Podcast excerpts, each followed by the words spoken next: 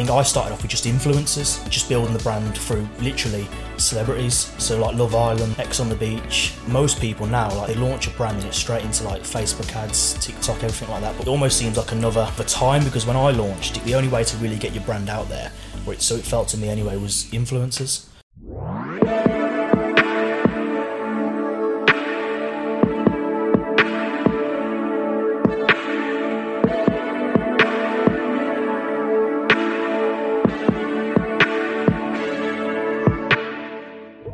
Right then, welcome back to the Midnight Podcast, where we have super in-depth, authentic, super transparent, open conversations with an array of different entrepreneurs from many different industries. I really want to make this a podcast known for going super in-depth on loads of topics that other podcasts are scared to speak about. I feel like most stuff out there these days is just super surface level, super vanilla, and doesn't really answer the questions that viewers and listeners want to hear. So that's what we're trying to do. Keep it real and keep it raw. I'm sure you'll get a huge amount of value listening or watching the pod wherever you are, and if you do, don't forget to subscribe, recommend it to a friend, leave a like and a comment, and just let us know what you think. And yeah, really hope you enjoy this episode.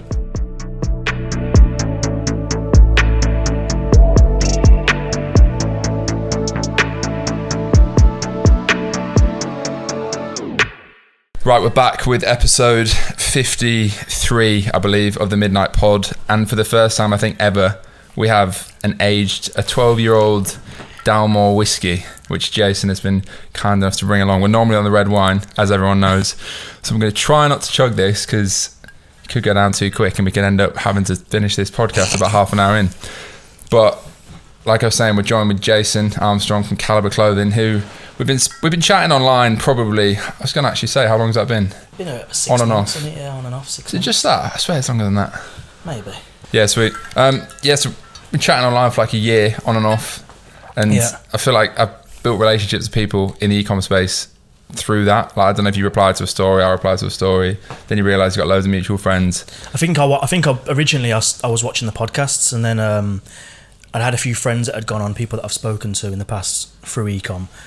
And then just followed you through that naturally, just reached out, just through probably stories to do with stuff in our industry. And just spoke on and off through that, really. Yeah. And we were chatting just before he came on.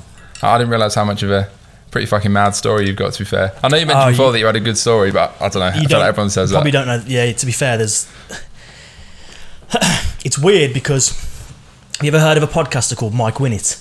And he does all the contrapreneur stuff. Yeah, I've seen that. He calls it like a bullshit backstory. Yeah. And I always laugh, because it's one of the things he does on the contrapreneur bingo thing is he ticks off things that they say that are like, okay, that's, you know, and he gets a full house. And one of the things he says, oh, they've got a bullshit backstory.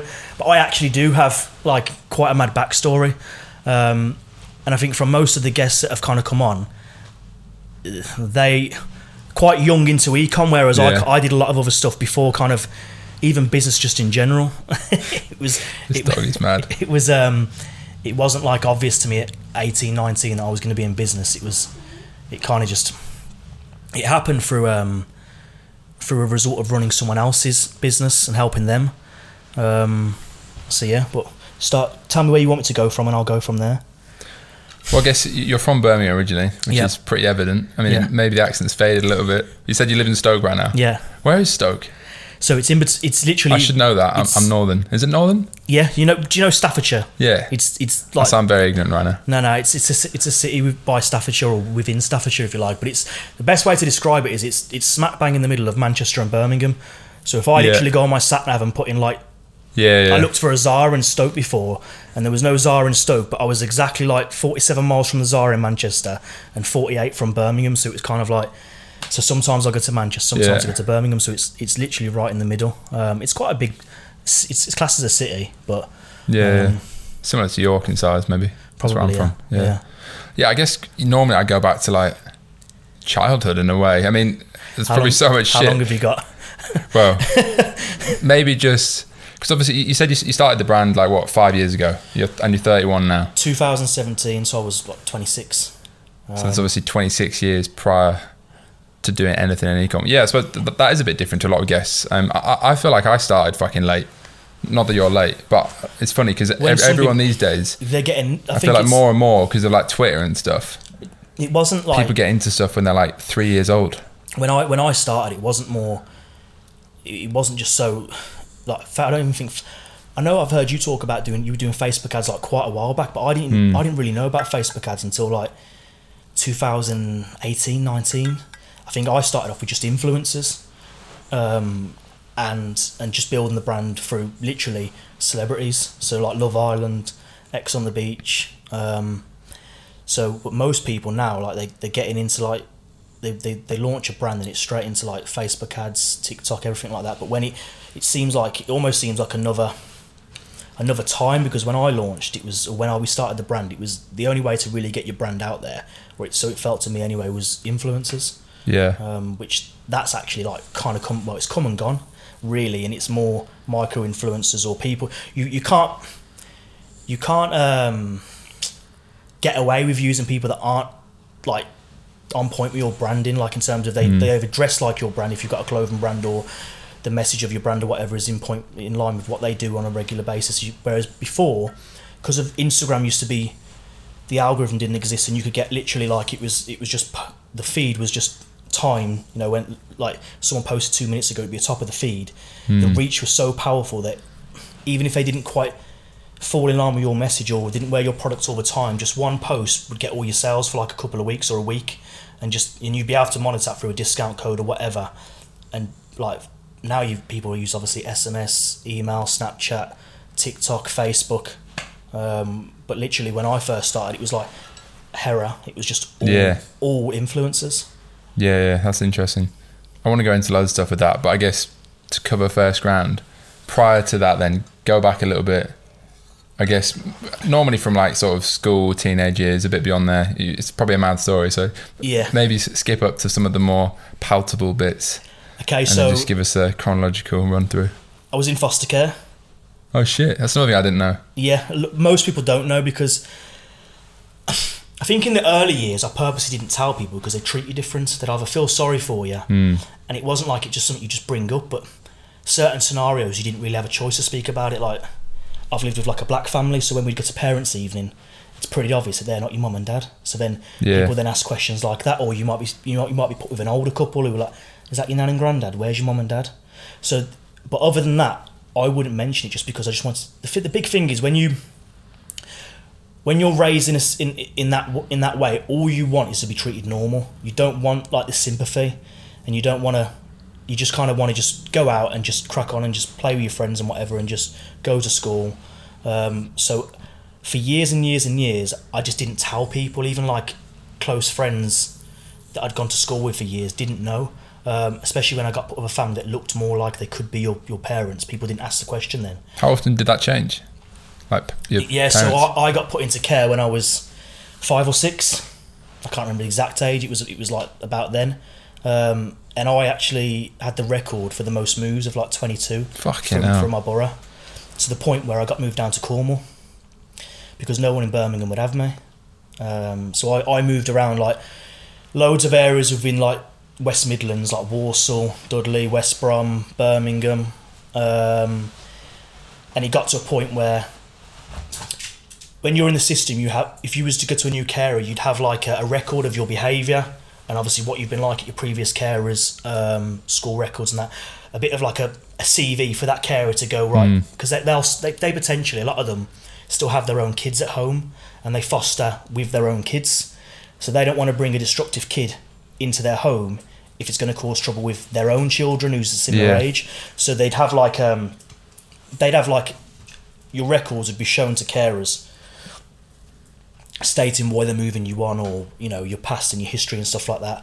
And it got to the point where no one in Birmingham would have me, and it was close to me going into like a children's home. And then they ended up, obviously I was too young at the time to realise why or the main things, but what ended up happening was I moved to Cornwall, and it was basically based off no one in Birmingham would have me due to my record of moving around so much and just being disruptive, getting kicked out of schools, just fighting, getting into trouble a lot. And the problem is as well, it's like a snowball effect. Once you move to a new area, it's very hard to fit in with new kids because they're like, well, who are you and where have you come from? And even just like going back as a kid, moving 5 miles would be massive. Like, it's not like now where you're adults and you've got cars and stuff and you're 2 minutes down the road from someone. If you move 5-6 miles away, you'd be changing school, you'd be a new circle of friends off your estate. Who are you? Why have you moved?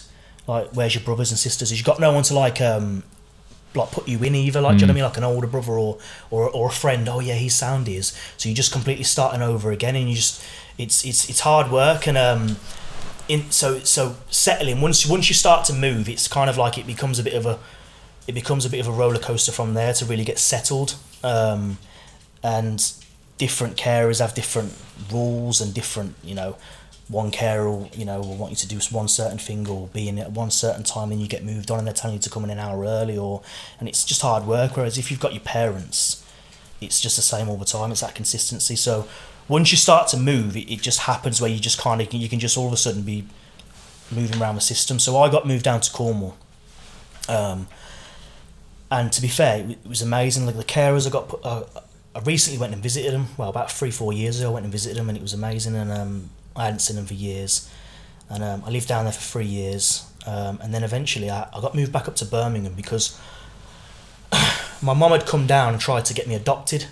And the carers had basically said, listen, he can't be adopted because he's too old. He knows of his family. But that was kind of like her input, is I don't really want to see him again. But my nan was a massive part of me, like, you know, my life. Both my nans. My other nan passed away in 2007, but my current nan, the nan that I'm talking about now, is still alive now, and she basically fought to get me back up to Birmingham because she felt like I was losing my identity. After being down there 3 years, I had like the accent, and it was too far to travel to come back and visit family. Enough reason to go back. Yeah, it's too far to come back and visit family and friends. So she tried to adopt me, my nan did, but at the time she was living in Blackpool, and she used to come down to like Cornwall. It's like a 9-hour coach journey, literally from one end of the country to the other. And she wanted to adopt me, but going back to what I was saying before about like, you just want to feel normal. I knew that if I go back up to my nan and granddad's, people are going to ask when I go to parents' evening, whatever like that, or when they knock on for you, who are they? Like, they're obviously too old to be mum and dad. So I just wanted to kind of be with someone that looked like they could be my mum and dad, so the question wouldn't come up. So we tried it for like a little while, and I basically just like wouldn't settle and just said, I don't want to be adopted.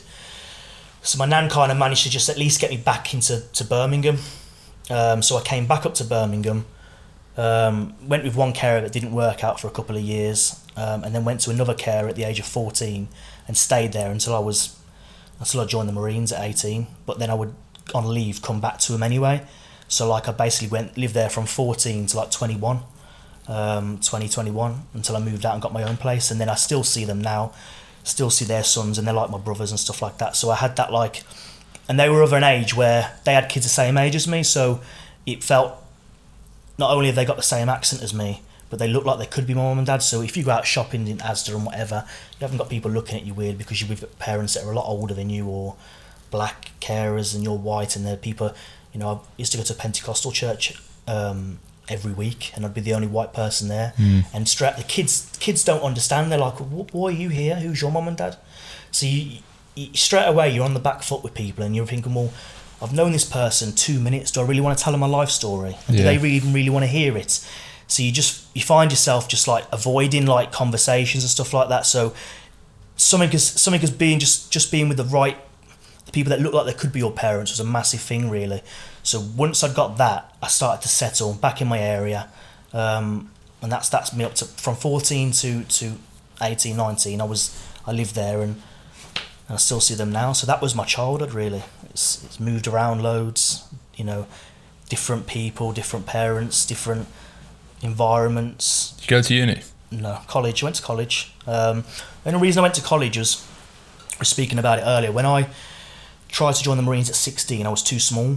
So I prolonged it till I was 18 just to put weight on, and even then I struggled. So you're planning to go to the Marines before you went to college anyway? Soon, I was in the cadets at school, the Army cadets, and all I wanted to do was join the military. And when I went down to Cornwall, I'd been in the Marine cadets down there, so that's where the Marine thing was always on my mind. And I went away for a week with school, and did an Army Look at Life course. And my results from running and press-ups and sit-ups were so good that they recommend that I join the Marines or the Paras, and just said your run times are amazing.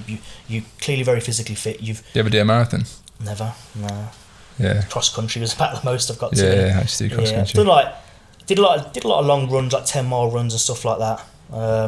And used to do crazy amounts of football and stuff as well, where we just always running stuff like that, and did cross country, and the cadets did cross country at school, 1800 meters and stuff like that. But yeah, so I knew from when I was at school that that's what I wanted to do, but I wasn't heavy enough. You had to be 56 kilograms to join the Marines, which is literally like my left leg now. And so what I did was I went to college, did sports and fitness for 2 years. And the funny thing is I used to have a lot of issues in school, and I used to get kicked out. I've been to pupil referral units, I've been to 2 high schools, multiple primary schools. Like, in the lessons that I enjoyed, I was bang on and the teachers would love me. But in lessons that I didn't enjoy, I was disruptive, getting kicked out. I'm only really interested in doing stuff I'm interested in doing, if that makes sense. Yeah. And I really struggle to have any interest in something that's just, and I just think this is pointless. Why am I learning algebra? That's how I feel day to day running a business, when all I want to do is make movies. This is the thing that I've seen this with the business as well. Like, I'm massively into like content creation, that side of things, but like the corporate side of things, it's like, it's a bit of a like, oh, okay, but it's you've got to be able to do both. But obviously, if you can always employ people to do certain jobs that you're not strong enough, and you really wanted to do that anyway, because that frees you up to do what you're actually really good at, and obviously where your skills are gonna thrive, really. But in school, you obviously don't have a choice, and you've got to do. It's weird, because it's like I wasn't interested in business at the age of 18, 19, but there's a lot of like similarities to like being an entrepreneur to like me being a kid. Like, I didn't want to do the same stuff that everyone else did, and I couldn't see the point in doing it, and I only wanted to do the lessons that I enjoyed. Dressing the same as everyone, turning up at the same time as everyone, doing the same lessons.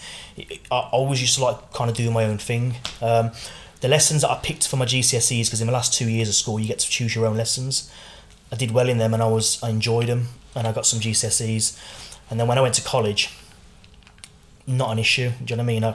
Distinctions, and because it was something that I'd chosen, and I enjoyed doing it, so you know, there wasn't any issues. I wasn't obviously getting in trouble or anything like that, and it was very apparent to me that I've got to do something that I want to do. Do you know what I mean? And obviously the Marines, and when I had to come out of the Marines, when I had to leave the Marines, it was like, fucking hell, what do I do now? And it's doing jobs and stuff that I'm not really interested in. So did you go into the Marines? Or you mentioned before you tried to get into the Marines, and it didn't work. So I joined the Marines at 18, and did 2 years, year and a half, 2 years in there. Basically, I got to week 26. There's 32 weeks, and I had a lot of issues with my shins, compartment syndrome. So they put me into what's called Hunter Troop, which is like a rehabilitation troop. If you've broken an ankle in training, you'll go into Hunter Troop, and then they rehabilitate you, and they put you back into the troop closest to the week you came out, because each troop, I think they're in like 4-week installments. So like when you start 4 weeks time, another troop will start, so you can get back troops or through injury and stuff like that. And if you've got an injury, they'll pull you out, rehabilitate you, and put you back in. So that was the idea. That I got to week 26 and basically sat down, had a conversation with like the sergeant and stuff like that, and we said, obviously it's causing you problems. We're going to come to the phase of like the commando test now, to give you the best chance to kind of get through that. Let's put you into Hunter Troop and see if we can just get some, you know, I think I got fitted with like some special soles and stuff to kind of like put an arch in my running, because I realised I was quite flat-footed, and that was the impact of that wasn't helping. And they tried everything they could, but ultimately like my shins were just fucked. And so you end up leaving.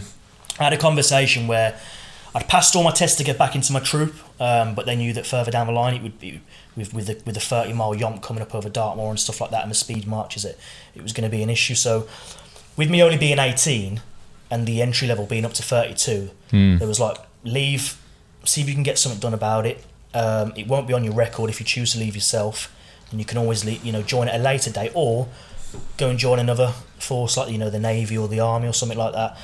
If we medically discharge you and it's on your record, you'll get a payout, but you'll never be able to join again as such. So I opted just to leave on my own accord. And I did try to rejoin about a year later, but it took so long to get my medical records from Portsmouth up to Glasgow because I was going to join the army, and that's where their medical, where they'd have to send my, because once you've previously served, they want to know why you left, and it'll be on record. And it took so long getting my records up to Glasgow that I ended up just thinking, I've got to just start moving on and just looking at other things to do. So with me, obviously, coming out of the Marine, stuff like that, it's not really like a transferable skill where you've been training for the last 26 weeks to use rifles, run around an assault course, and okay, great, you can run a mile and a half in 7 minutes, but you know, where's your skill set as such? So, obviously, if you pass out, you get a trade and such, but so I had a few friends who'd gone on to either, they'd either previously already been in the Marines, or lads that had gone on to pass out, and they had a lot of contacts within security, so I ended up going into security. I was doing like bodyguarding, close protection. I worked for Matchroom Boxing, doing all the boxing, ringside security. Oh, sick. Yeah. So any big fights? Loads, yeah. Wembley, Joshua, Kell Brook. Oh, sick. We didn't have Tyson Fury. We did have him for a little bit. Well, didn't have any of his fights exactly, but he was with Hennessy Sports, who were Channel 5. So under Matchroom, we were obviously Sky Sports, company called SAUK, owned by Simon. So we had the contract for Matchroom, so we did all the fights every weekend. O2 Arena, met Anthony Joshua multiple times, loads of boxers, Kell Brook, did the Frotch Groves fight at Wembley, did loads. I've got like, you get like a lanyard with a thing, and I must have like 50 of them. Yeah. At home, did all of Anthony Joshua's like first 10 fights. Luke Campbell, loads, yeah. Tony Bellew at Everton when he won the world title, done that. So yeah, that was good. And then the company that we were subcontracts to work for, the company that had the contract with Matchroom, so my actual original company, we mainly focused on doing nightclubs, doors, festivals, concerts. A lot of it was weekend-based work, so the money wasn't great. You'd have like Friday, Saturday, some Sunday daytime events. But it'd be quiet through the week, and it'd be busy through the summer, then more quiet through the winter. So the money, although people were seeing me on TV every week, and it was like, oh, you know, you must be killing it. You're working on TV. You'd get picked up from your office at 10 o'clock, from their office at 10 o'clock in the morning to go down to London. You'd get to the venue like a couple of hours early. It would start at 2 o'clock, go live on TV at 3, and then go off TV about 10, and you then have like a debrief. At 11, and then you'd be back in the bus to come back to Birmingham at like 12 and get home for like 2-3 in the morning, and for the whole day you only get paid for when the show goes live to when it finishes, so from 3 o'clock, or from when you get there and you have your brief and that, from like 2 till 11 you get like 80 quid and you're out your house 16 hours a day, but people would do it because they've seen it as a privilege to obviously be around these celebrities, be on TV, and it is good for your CV, where if you want to go off and, you know, extend your career in security or go and get your CP badges, you can then go, well, I've looked after, and you've got all the photos to prove it because you're on TV. You can actually, you could pause it and screenshot yourself on TV. Yeah, that's interesting. So, but it was good. It was interesting. But I got to a point where I could earn the same amount on a nightclub door on a Saturday night for 4 hours work, be in my hometown and be back in bed basically the same time I would be if I'd left at 10 in the morning. To go and work in London for the same amount of money, so eventually that's why I stopped doing it, and then So how long did you do that until you started the brand? Or was there other jobs up to that point? So I did security for 8 years, and I was doing security when I started the brand. The actual whole reason the brand idea, a big part of the reason the brand idea came about was because of security. So I was only working weekends. I got a regular job in Watches of Switzerland, 6-7 days a week, and that's played a massive part in me. Just come a bit closer to that mic, by the way. Just a massive, shuffle that. Yeah. Is that right? Massive part of me. I've always been ambitious. Like, I could have joined the army, but I went for the Marines. I've always liked doing something that everyone else isn't doing. All my friends were being plumbers, carpenters, and I was going off to go in the Marines, and a lot of them were like, what the hell's the Marines? And I'd come back on my leave and I've jumped out of Chinook helicopters, and they've been in JJB stacking shelves. So I've always like the idea of like doing something different and follow my own path. When I was working in Watches, Switzerland, you're surrounded by a lot of like wealthy people, ambitious people. People are coming in my age and buying 10, 20 grand Rolexes. And it opened my eyes up to kind of go, what are they doing that I'm not? Do you know what I mean? And it just started, it just kind of like set something off in my head. And also working around like a lot of the lads that are in the showroom, they were very passionate and ambitious, and a lot of them, you know, were working towards saving up for a Rolex or to buy a Rolex. And so you were working security there? I was working security there. And the general manager, who I still speak to this day, Lloyd Morgan, he's very well known in Birmingham. Like he had a lot of advice. He was like a mentor to me, and it just opened my eyes up to like business and wealth and stuff like that. So it kind of, the seed started for Calibre in that shop, just in terms of like there's more to life than just, you know what I mean? Just, I think everyone has maybe they're first exposed to what's possible. I had that when I did a work experience in London when I was 19. Yeah. And I didn't know what an entrepreneur was before that, really. Yeah. It was then you meet blokes driving like Rolls Royces and shit. Yeah. And I was like, hold on, these guys aren't footballers or celebrities. How are they making money? I remember one of the guys came in, I'll never forget, he's what you'd call a chav, if you like. Yeah. And you'd look at him and you'd think he hasn't got any money. You come to realise like a lot of the people that you think don't have anything have a lot more than sometimes the people that look like they do. Yeah, don't judge a book by its cover. Yeah, and thing is as well, they feel like they've got nothing to prove. It's you know if they just pop out that day and they know they've got to go to the gym later, they're not gonna like they're just in their tracksuit or whatever. It's more circumstantial. But this guy came in and he bought a 50 grand AP, and I'd been chatting to him half an hour before, and no one had come up to him and even asked him if he wanted to, you know, because usually if you walk in, they come straight over to you. And he was very humble, just chatting away to me. And they actually thought I knew him because of how much he was speaking. He used to be a doorman, that's why he was speaking to me. And he set up his own like electronic gate company, and he was making millions. And he'd already got an AP on, but it was you couldn't really see it unless you properly looked. Mm.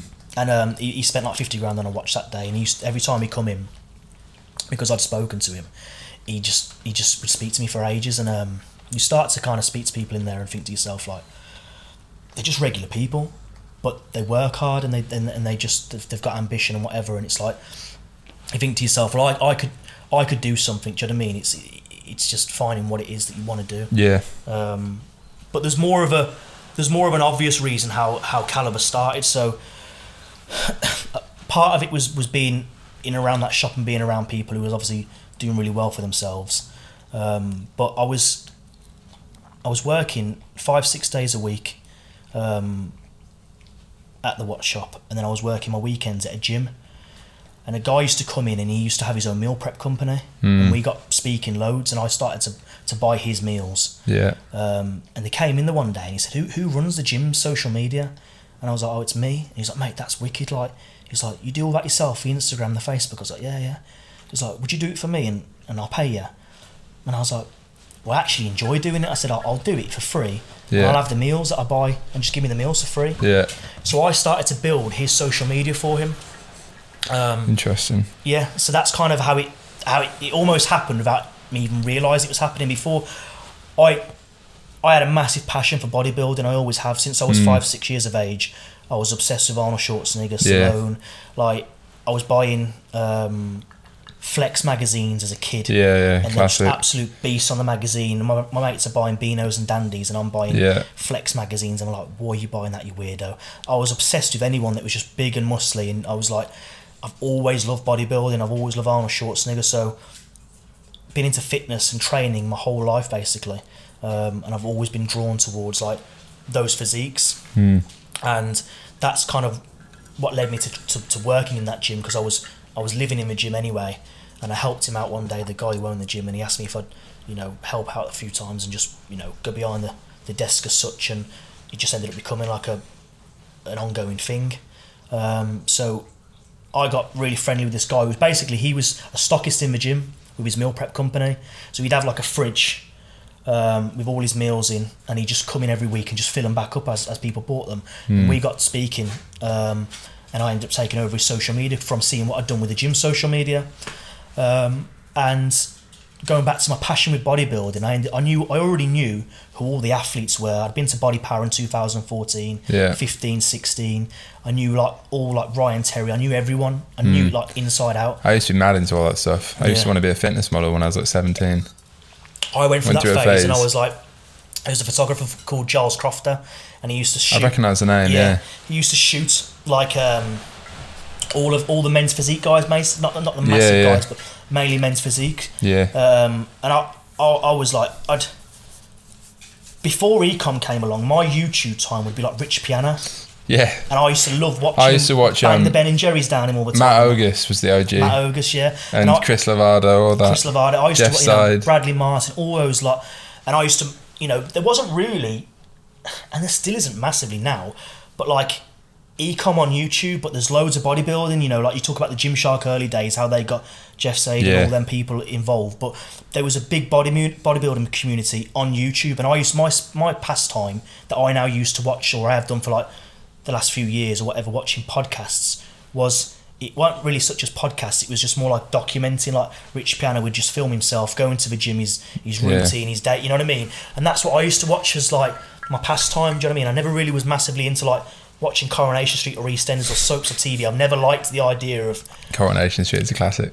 And it was always a bit of a fear of mine. Subconsciously, I used to say to my missus, my worst fear in life is being a Dave, coming home with my tea on my lap after working a job I hate, watching Coronation Street. And sadly, going to bed. That's a large proportion of the country. Yeah, and I just thought, even though I'm not where I want to be in life, I don't want my habits to match up to that. So rather than do that, I'd go to the gym and I'd just watch vlogs and stuff. Yeah. So I already, when he asked me to take over the social media, I had a massive knowledge base on I know I can blow this up just from putting it in the right people's hands.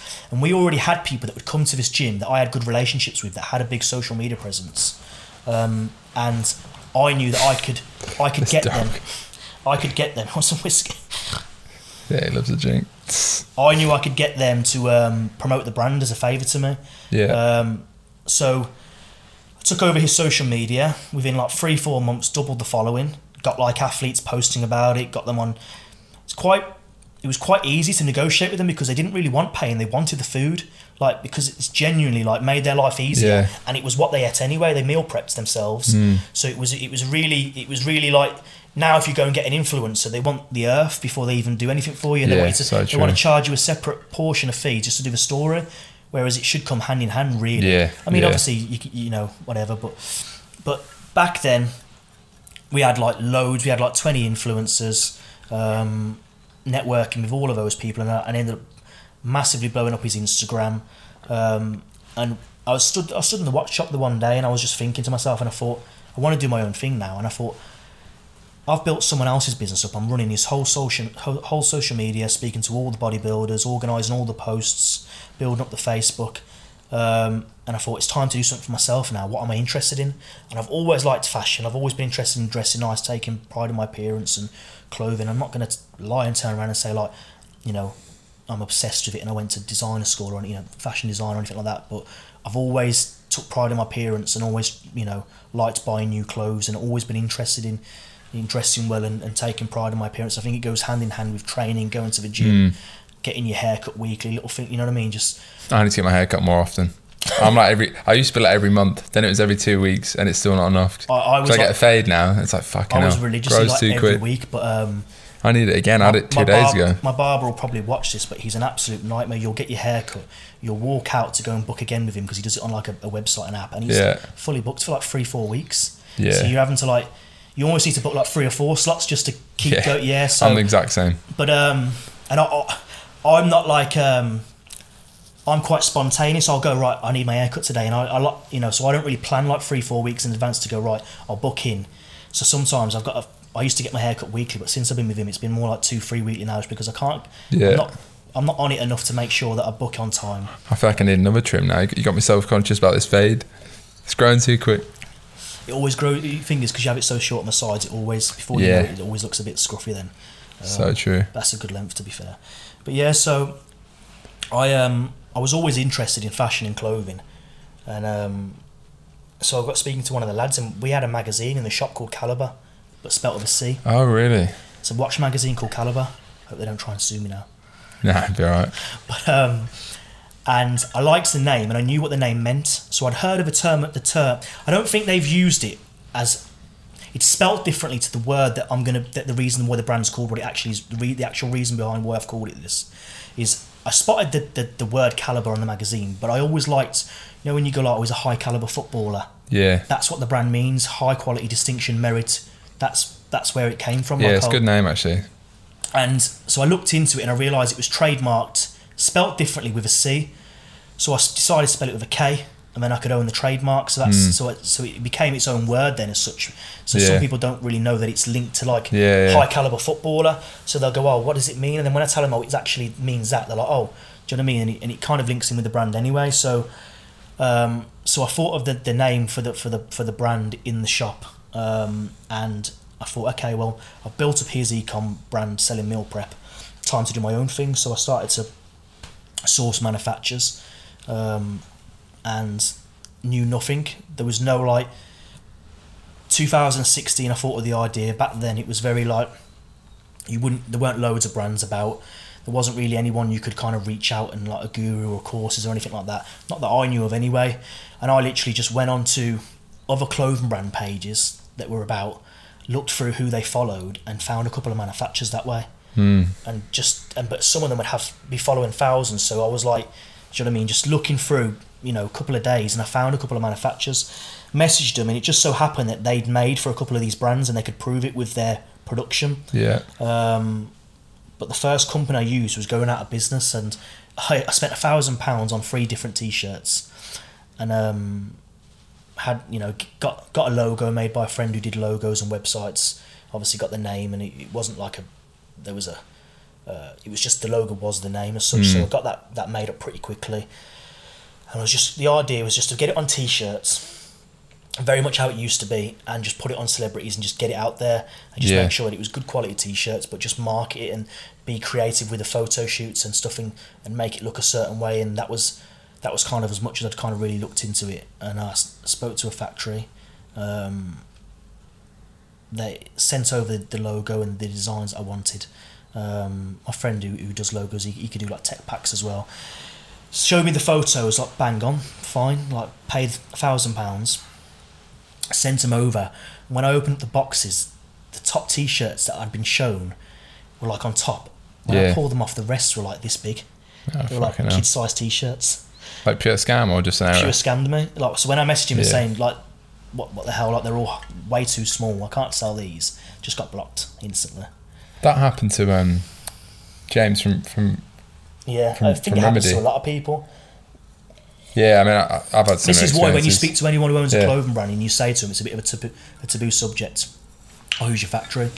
People are very like naive that they're going to just turn it over to them, because it's almost like if you've known what I've got, the golden key. If you've known what I've gone through to get this factory and how much money I've spent trial and error and sampling, I can't just give it you. Do you know what I mean? Because for 2 reasons, I might even like you, but I almost feel like you need to go through what I've gone to know whether you're cut out for it, because it's almost like all those hurdles are like challenges that are like, are you cut out for the shit that's going to come your way, because it's going to come. And if I just give you this nice factory now, when their lead times or they're not replying to your WhatsApp, you'll think they're the worst person in the world, but you actually realise it's quite normal. And the biggest battle is the quality of the clothing and it turning up on time. All the other stuff is just quite normal, but you almost have to go through the shit to realise how good a decent factory is. So I don't know actually how much use it would be giving someone the best factory possible straight away. 1, the MOQ entry would be too high for them anyway, probably to afford, because a decent factory won't bother with like 50s. They'll want like 100s at least, and they'll want your minimum order to be 5-6 grand or whatever for them to even put the staff on your projects and take off bigger brands.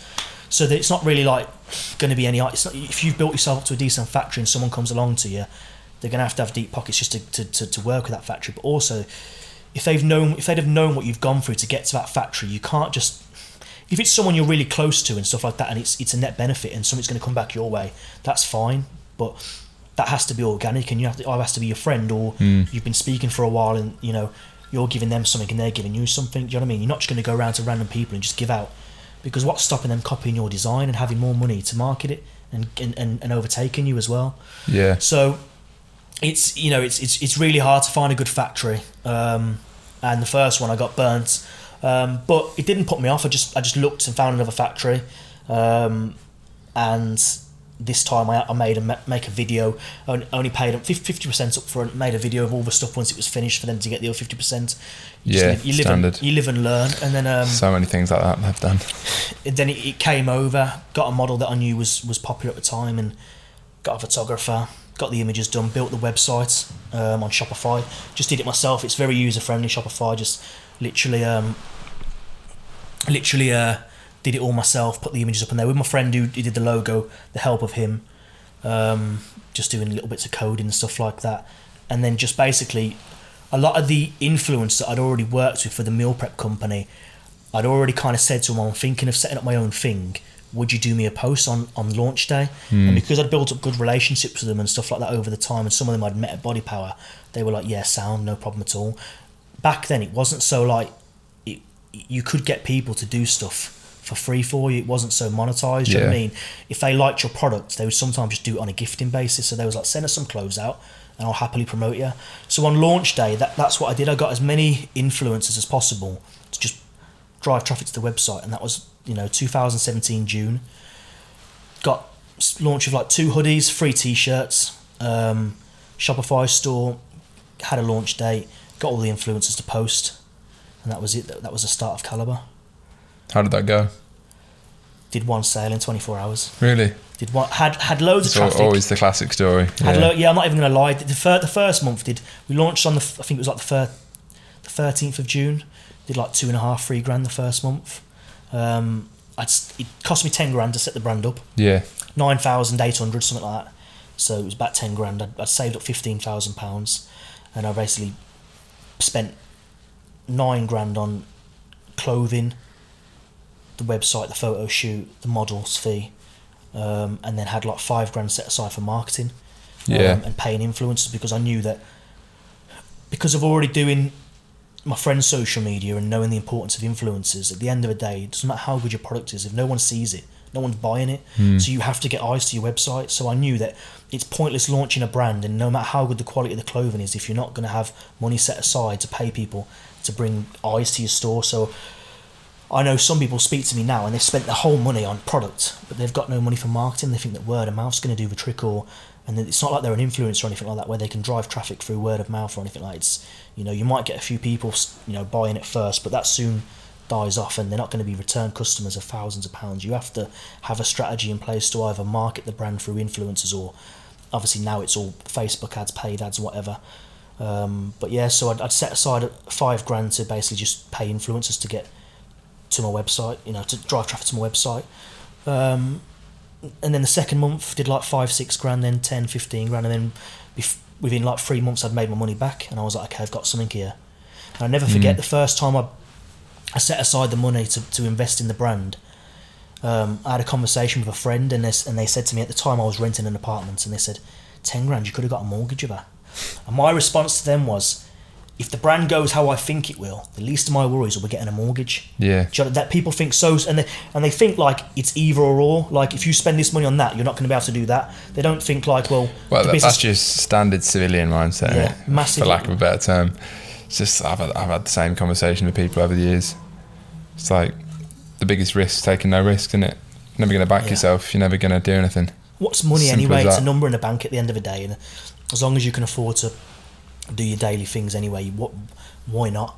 You're only here once. So what if the brand fails and you get a mortgage free too? I've got a mortgage now anyway, so I did it anyway. Yeah. People are very like small-minded where they go, well, you could have got a mortgage. I will get a mortgage. I will do it anyway. Do you know what's interesting about that? Because I don't know if you're the same now, but I mean, all my mates now and have been for years are entrepreneurs, and just we all think the same, and that's why we're mates. But like, you forget that I come from a normal background. Like, even my own brother, like he'll speak like that. He's just recently bought a house, and like this has been a real talking about mortgages and shit, and I'm fucking saying, well, I'm going to build this business, sell it, and fucking, but all this shit.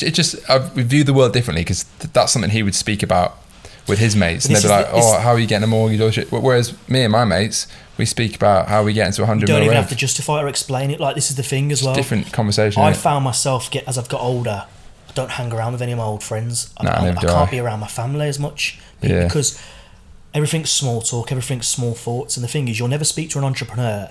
His answer to me would have been, fucking great, should have done it 2 years ago. Or great, well done. That £10,000 going to potentially yield you millions or whatever.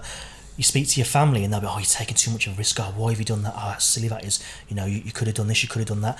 You'll have that conversation with them until they see you successful. Once they see that you're absolutely, they'll go, oh, okay, you did the right thing. But until you've done that, even on the journey where you're being quite successful, because it's kind of behind closed doors and they don't see the warehouse or anything like that, they're still subconsciously thinking, well, it hasn't paid off yet. And it's, but you come to realise that if you want business advice, speak to business people. Don't speak 100%. To your family. There's no point speaking to a carpenter. People that aren't successful. And tell him you're going to take a massive risk in investing in a brand, because if he felt if he was on that same wavelength, he'd probably do this. He'd already done the same thing, or he's, you know what I mean. That there was a reason why those people are doing 9-to-5 jobs. They have a 9-to-5 mindset. Sometimes it's circumstantial, where they're just not at the age yet where they've got to the entrepreneurial level, or they haven't saved up enough money. So those people will go on to do those things. Most of us start off like that anyway. But a lot of the people that are doing those jobs, they don't think like we do. And as you start to kind of get older, you realise you're wasting your time even justifying to them that why you've made that risk, or because if you speak to an entrepreneur, he wouldn't even question that. He'd just be like, fair play, like, what's the brand called? Do you know what I mean? They won't be saying, oh, you've took a massive risk there. And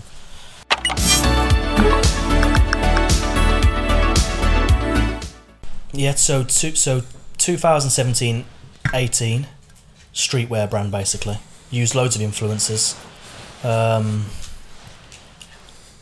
Predominantly hoodies, t-shirts, went into caps and jeans. And the basic model of the brand was good quality clothing and just get it on influencers.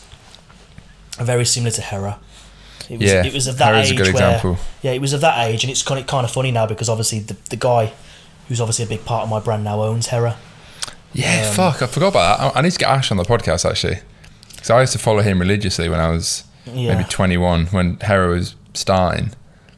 I know he's no longer involved in it for X, Y, and Z reasons, but I think that'd be an interesting pod. So it was basically based around getting it on influencers with big followings, Love Island people. Had connections through obviously athletes and bodybuilders and stuff like that. And we wouldn't just use bodybuilders; we'd use anyone with like a big social media presence. So launched, put it on as many influencers as possible, and that was basically just the model of the brand: get good quality clothing on famous people and get as much traffic to the website as possible. And it was a streetwear brand. We had a lot of independents come to us and want to stock us. I always avoided it. We had Foot Asylum come to us and want to stock us, and I turned that down. And effectively, I didn't realise... It sounds silly, but I didn't realise it was as... The terminology that I can use that you'll understand was a spice brand, because I know you've mentioned it. And it started to become that. And a lot of brands were in that space, innit, back then. When I launched, we had Fresh Couture, Nimes, Pre-London, Hera. You obviously had Six Silk, Gym Kings, Be Inspired. Six Silk was still massive, aren't they? They're probably the only one, well, not the only one, but one of the ones that has gone beyond that. I don't think people realise how big they are. So they're mad in Spain, aren't they? I have a really good relationship with the owner, Tom Tomo. He beat Ennis Gaming on the pod as well. He would come on through me asking. I have to set that up. Yeah, definitely. So he actually bought me like a £300 gift for my baby's, when my baby was born, a rocking chair. Oh really? Yeah. So he's actually ex-army. So I think I've been up to the offices in Leeds. So that's where they're based. They're from Scunthorpe, but their offices are in Leeds for Six Silk. And he's a really nice guy, very humble, never talks about money, never posts about money. You wouldn't know that he owns a Lamborghini. It's never been posted on his social media. Just a very genuine, nice guy. I think, I don't know the other two lads, there's three lads that set up the brand, but me and Tomo speak a lot. And I think because obviously me being ex-military and a lot of my family being ex-military, he's kind of drawn towards me through that. He invited me to their offices. And I don't think people realise, like, they're turning over 100 million a year. Really? Yeah. Fucking hell. I didn't realise that. Yeah, they're massive in Spain. They're massive in I thought Brazil. Spain. I've seen like Messi posting with them. South American. I went to Barcelona and I've seen people wearing Six Silk everywhere. Very true. You went to the Nou Camp and there was people wearing them everywhere, and obviously they did the collaboration with Dani Alves. I saw that, to enhance that, and they did it with Messi. But when I first started, they were the kind of brands that were almost like the blueprint. There wasn't the Cole Buxtons that there is now, and the Represent was always around, I think, but I didn't know of them back then. And a lot of them, they use the Leon Scotts, the Stephen James, all the same models, and it was kind of like that was the blueprint. You get a good product, get a name and just stick it on them, and make sure you shoot in cool locations, and that was all what you really thought of it, really. It wasn't really like... It's always about the quality of the clothing, but it was more so just about product placements. And a year and a half, 2 years in, 2018, I almost kind of stepped back and looked at the brand and went, this isn't what I want. Foot Asylum were coming to me, and I didn't want to be, just a colourful hoodie with a logo on. I wanted it to be more... Refined, more like Reese, more contemporary, more... I had this big thing I used to say to people, like, we used to price our t-shirts at 45, 50 quid, quite expensive. And one of the main reasons why I used to do that was I used to say to customers sometimes, protecting the brand for me, I said, if you spend 45, 50 quid on a t-shirt, you're not going to go and wear it in the gym, you're going to wear it to a bar. Yeah. Because there's a sense of like, I've spent quite a bit of money on this t-shirt, like I'm going to wear it for a nice occasion or... Yeah, that's very true. So I was already kind of doing things that would almost... that's now like I can understand now why I was doing that, and I didn't want people wearing my stuff down skate parks or in gyms. I wanted people to go out on a night out and wear that outfit, and also that's where all the photos are taken for the social media. If you go on someone's social media, 9 times out of 10 if they're wearing a t-shirt in a gym, it's under a hoodie or it's been sweated on or whatever. You're not really looking at it, like, whereas if people go for a night out and they're wearing a nice outfit, you'll take notice of that outfit, and people will post those pictures more often anyway. So just as like a byproduct of them wearing the outfit out, it will then get put on their social media, and it then it's out there more. So with the price point and the quality of the materials, I was already trying to position it to be like a brand that you'd wear on a night out, but I realised that with the big logo and the way I was promoting it, it wasn't really in line with what was in my head of how I wanted it to be perceived. So I decided to, before the brand got too big and too known, it was still not in any shops, I knew that I could kind of remodel it and rebrand it. So I wanted to keep the name, because I like the name anyway, and it meant something, and it was... There was obviously, we spoke about like high caliber, quality, merit, distinction. It wasn't just like I know a lot of companies just go, oh, we'll add London on the end or Couture on the end, and they just London. The name's got no meaning, but this brand, the name did have a meaning. So I was like, I'm not changing the name, but I want to change the look of the brand. So in 2000, the brand's at like 2 phases. So although it's 5 years old, financially we're like 18 months old because of the stock gaps we've had with that, where we haven't had stock or where we've done this rebrand. Yes. Yeah, so just on that then, like, how, you obviously mentioned it to me off camera, but how involved were you? Like, when did you go full time? Like, when was it at a point where you were thinking about going full time? Obviously you mentioned just then pretty much 18 months out of 5 years were you properly selling. Yeah, so there was a period of time where I left work for 6 months and went full time in the brand in like 2019. Yeah. But my factories weren't reliable enough to get stuff to me on time, and I was missing like 3-4 months of no stock, so there was no income for the brand. So I then go back. Stock's so hard. I'd go back to work, and I used to obviously do security, as we spoke about. My foster brother Greg, who the foster carers I lived at for 13 years, he's the exact same age as me, bar a couple of months, and we're best friends. We're like that. He was in traffic management, working on the motorways and stuff like that. And he said to me, I know you've quit work, and I didn't want to go back to doing security, because the big problem was with security, especially working the Rolex shop, was you couldn't be on your phone. And Lloyd will watch this back and he'll laugh at this, but he used to come to me and he knew exactly what I was doing. He knew I was building the brand, so he never used to go mad at me. But obviously it's a £3 million showroom. You press a button to let people in. You can't be there on your phone. And there's a client stood outside waiting to spend 100 grand, and they're waiting for you to even notice them to let them in. Yeah. Which would sometimes happen. If I wasn't looking up at them, I wouldn't even know they're there for a couple of seconds, because I'd be on my phone speaking to a factory or Do you know what I mean? Speaking to a photographer about a photo shoot, it was always work, but it was hard to work and run the business in security because you weren't allowed to be on your phone. And obviously it's an e-com brand, everything's done from my phone.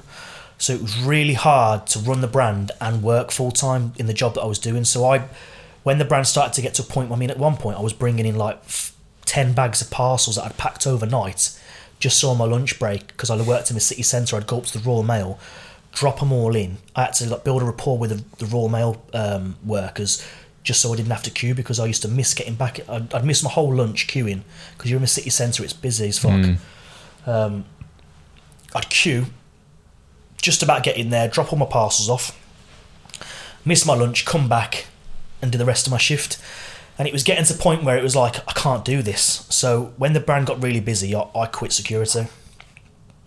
And the shop was very supportive. Like, I'm still friends with, I went to Barcelona with one of the lads from there. There's lads that have bought from the brand. The owner, the general manager, Lloyd, is a massive, mentor to me and supporter, and always checks in on me and messages me all the time, and words of encouragement and stuff like that. They knew that when I was on my phone at work what it was for, but at the same time they've got a store to run, and they've got, you know what I mean? So it was becoming a bit like, I can't do both here. So I left work for 6 months. But it was great when I had stock, I could pay myself a wage, but when I didn't have stock for 3-4 months because of suppliers being late or issues with, with getting it over here and whatever like that. So my brother, Greg, he worked on the motorways, and he said, listen, on day shifts we're done by 12 o'clock. It's job and knock. Once the road's tarmacked, you can kind of go home. You're in the van, you can be on your phone. Come and do this, because you'll be able to do both. So I went back to work doing traffic management, which is all like, for layman terms, it's basically the blokes that close the motorway on a night time to tarmac. That's what I was doing, and traffic lights and stuff like that. And I was running the brand and working full time, but I could, because I could be on my phone as much as possible. Once we'd put the job out and close the road off, you're effectively just sat in the van waiting for the tarmackers to finish, and then you pull the cones off and the signs off and the road's open, and you're back home in 5-6 hours. You do a 12-hour shift. It's done in 5 hours, job and knock. Once the road's ready to drive back on, you back home. So I did both for a long time. I was working 7 days a week, and running the brand 7 days a week on my own. I only went full time when Paul Richardson, the Gymshark director, invested into the brand and gave me a good chunk of money to basically, he wanted my focus to be completely on the brand. So it was kind of, what number do I need to give you? Obviously, I'm buying half the company off you, but I also want you to be 100% free to focus on the brand, because that's when it's really going to grow, not when it's like a side hustle. So he put me in a position where I could leave work and not have to worry about bills or anything like that, or paying for my own lifestyle. And I could just focus on running the brand. And if we didn't have stock for 3-4 months because of new collections or whatever, or reorganising stuff and whatever, it wasn't an issue then, because that money was in the bank. So I went full time with the brand like 5-6 months ago, but I've always worked, apart from that period of time where I left for 6 months, because I just couldn't do both with security. And yeah, I've always done everything. Just going back a bit before then though, so in terms of like actually marketing, were you doing paid social? Was it all influencers all the time? No, so obviously, how has that changed? You got to like, when I rebranded and I basically decided I wanted to kind of be more premium and kind of come away from the big logo tattooed model thing, I stopped using influencers, and they didn't have the same impact they used to do. Once the algorithm came in, you wouldn't, Yeah. I remember paying £1,000 to Alex Bowen. Yeah, I worked with him as well. And within 24 hours, I made £8,000 back off his discount code. Yeah. Because I gave him a discount code, I knew it was directly from him. Yeah. And 5, 6, 7, 8 posts later, game's changed. I do the same £1,000, and I made £800 back. I was at a loss. Yeah, that was the difference, and it was just the reach that his photo got compared to the first time I used him was night and day difference. Yet he had 600,000 more followers. Yeah, but the post is not being shown to half of his audience because of the way the algorithm works. And if that post doesn't perform well in the first couple of minutes, it just limits the reach of it. Same with stories. If you post a story and if you give it an option where it's a yes or no, because of the engagement, it boosts up and it goes out to more people. But if you, oh really? I didn't actually know that. Yeah, so I spend that much time on Instagram, like I know all the tricks. And if you just post one photo instead of 5 photos, that will get more reach as well, because what it monitors is how much time people spend on the photos. Now, if you post one photo, people will look at one photo, but they ain't looking at 25 photos, are they? So the engagement drops, and what that tells Instagram is your other photos aren't interesting. We're gonna downgrade the reach. So you're better off just posting one. You know, if your brand's turning over millions and millions and millions anyway, it doesn't really matter too much. It's a very small thing. But if you're quite a small brand and you want to get as much reach as possible, you need to get them engaging with that first story, and like this or that. But you see brands do this or that. It's not because they want to do this or that. It's just because they're trying to get the engagement on that first post. So then the reach, it goes out to more people. But Instagram as a whole, it's just terrible. Like the reach was shocking. So influencers just naturally stopped using influencers because their performances were halved, but they wouldn't budge on their price. And because their following's still going up sometimes, they're actually charging more, but the results are less. You know, some influencers were coming back to me and I was like, well, I've used your discount code, so obviously you put it in your caption, so I know how many sales come from your story, from your post. And it's half of what I used to get, but you're double the price. So I feel like they didn't really catch on early enough to understand that if they probably would have worked with brands and kept their price in line with their performance, they probably would have got a lot more work. But so did you pivot to paid social or anything then? So then once I started to realise that, you know, the reach and the sales from celebrities wasn't what it used to be, I'd got speaking to a guy that used to from Australia. He used to run a lot of his own. He used to have like 4 or 5 brands and he used to do drop shipping and stuff like that. And he was the kind of first person that spoke to me about Facebook ads, and then he basically started running them for me. And that was the first time. That was 2018-19 when I started to do Facebook ads. And then we obviously then did the relaunch in 2000, and we did a rebirth for the whole brand, and we couldn't use influencers no more because it's not in line with the way the brand looks to use tattooed models or to use MTV. You know, it's more based around the product, and I didn't want to use a big fancy celebrity model. I wanted to use someone that fits with the brand identity, and Facebook ads just went hand in hand with what our kind of brand mission was anyway. Now it's like, okay, we don't want to use people covered in tattoos because we're like a contemporary menswear label like Reese. So Facebook ads was perfect for us because it was like, right, we haven't got to just use people just to get the reach. We can actually make our brand look exactly how we want it to look. And then just pay for the reach. And then just pay for the reach through Facebook ads, and obviously email marketing and stuff like that, and SMS. We just did all that eventually, and just that was never gone back since. Not, you know, we had a lot of footballers buy from the brand. Coutinho bought from the brand. Oh yeah. And I'm a massive Liverpool fan. So, yeah, same. Oh yeah. Yeah, that's good. So when I remember sat there one day on Shopify, and I just seen a sale come through, and I was like, Coutinho. And it had Melwood training ground, and I was like, fuck off, serious. Yeah. So there was an email there. I don't know if this is like a breach of fucking data protection, but I emailed, well, it's not, is it? Because they've bought from the brand, and you're, as a brand, you're effectively, if they've signed up for email marketing, you can reach out to them, can't you? So I've emailed them just saying, like, I assume this is like the Coutinho. It's going to Melwood, so the chances are, so I'm a massive Liverpool fan. Can we refund the order and send them out as a gift, and in return get a post? And then they came back, and it was actually his cousin that was ordering on behalf of him. Yeah. And he said, yeah, that'd be amazing. I don't think the 50 quid t-shirt is going to dent his pocket either way. Exactly. Do you know what I mean? Fair. And that's the great thing about using footballers is they don't want money because they're multimillionaires. So they're not going to charge you like 500 quid for a post because they make that in a minute. So Coutinho did a post? So I've got screenshots of not just Coutinho. He'd end up snowballing onto loads of footballers. So Coutinho done me a post. I got a ton of followers from that.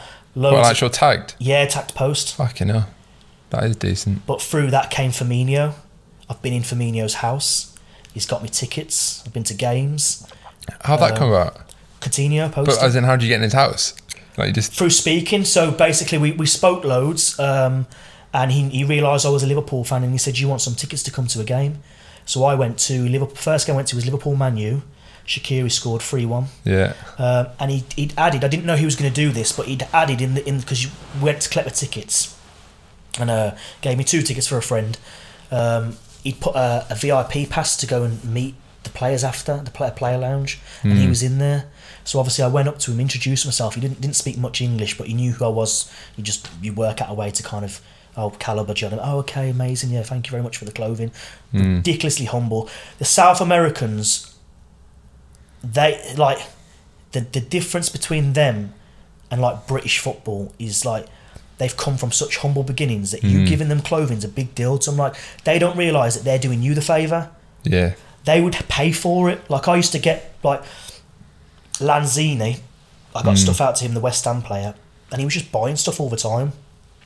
But he was like, I said, I will send you this stuff, because he was tagging me anyway, and he was just doing it. But because I'd already given him some stuff like 6 months ago, he was still buying stuff because he liked the stuff, and he was just tagging it off his own back. Yeah, whereas sweet. Like a British star, you'd message someone with the same amount of following as him, and they wouldn't even respond to you. Or like, yeah. And if I was going to do a post, it would have to be like on their terms, and just night and day difference between South Americans. So I kind of seen a bit of like a pattern there. So when Coutinho done the post for me, once I'd got that photo of him wearing my stuff, I then just chucked that photo into Moreno's DMs. He done me a signed shirt and post. Firmino came through it. I got Otamendi from City, Lamela from Tottenham, Danilo from City. Well, they all posted for free? Yeah, you can check it all on tagged photos free.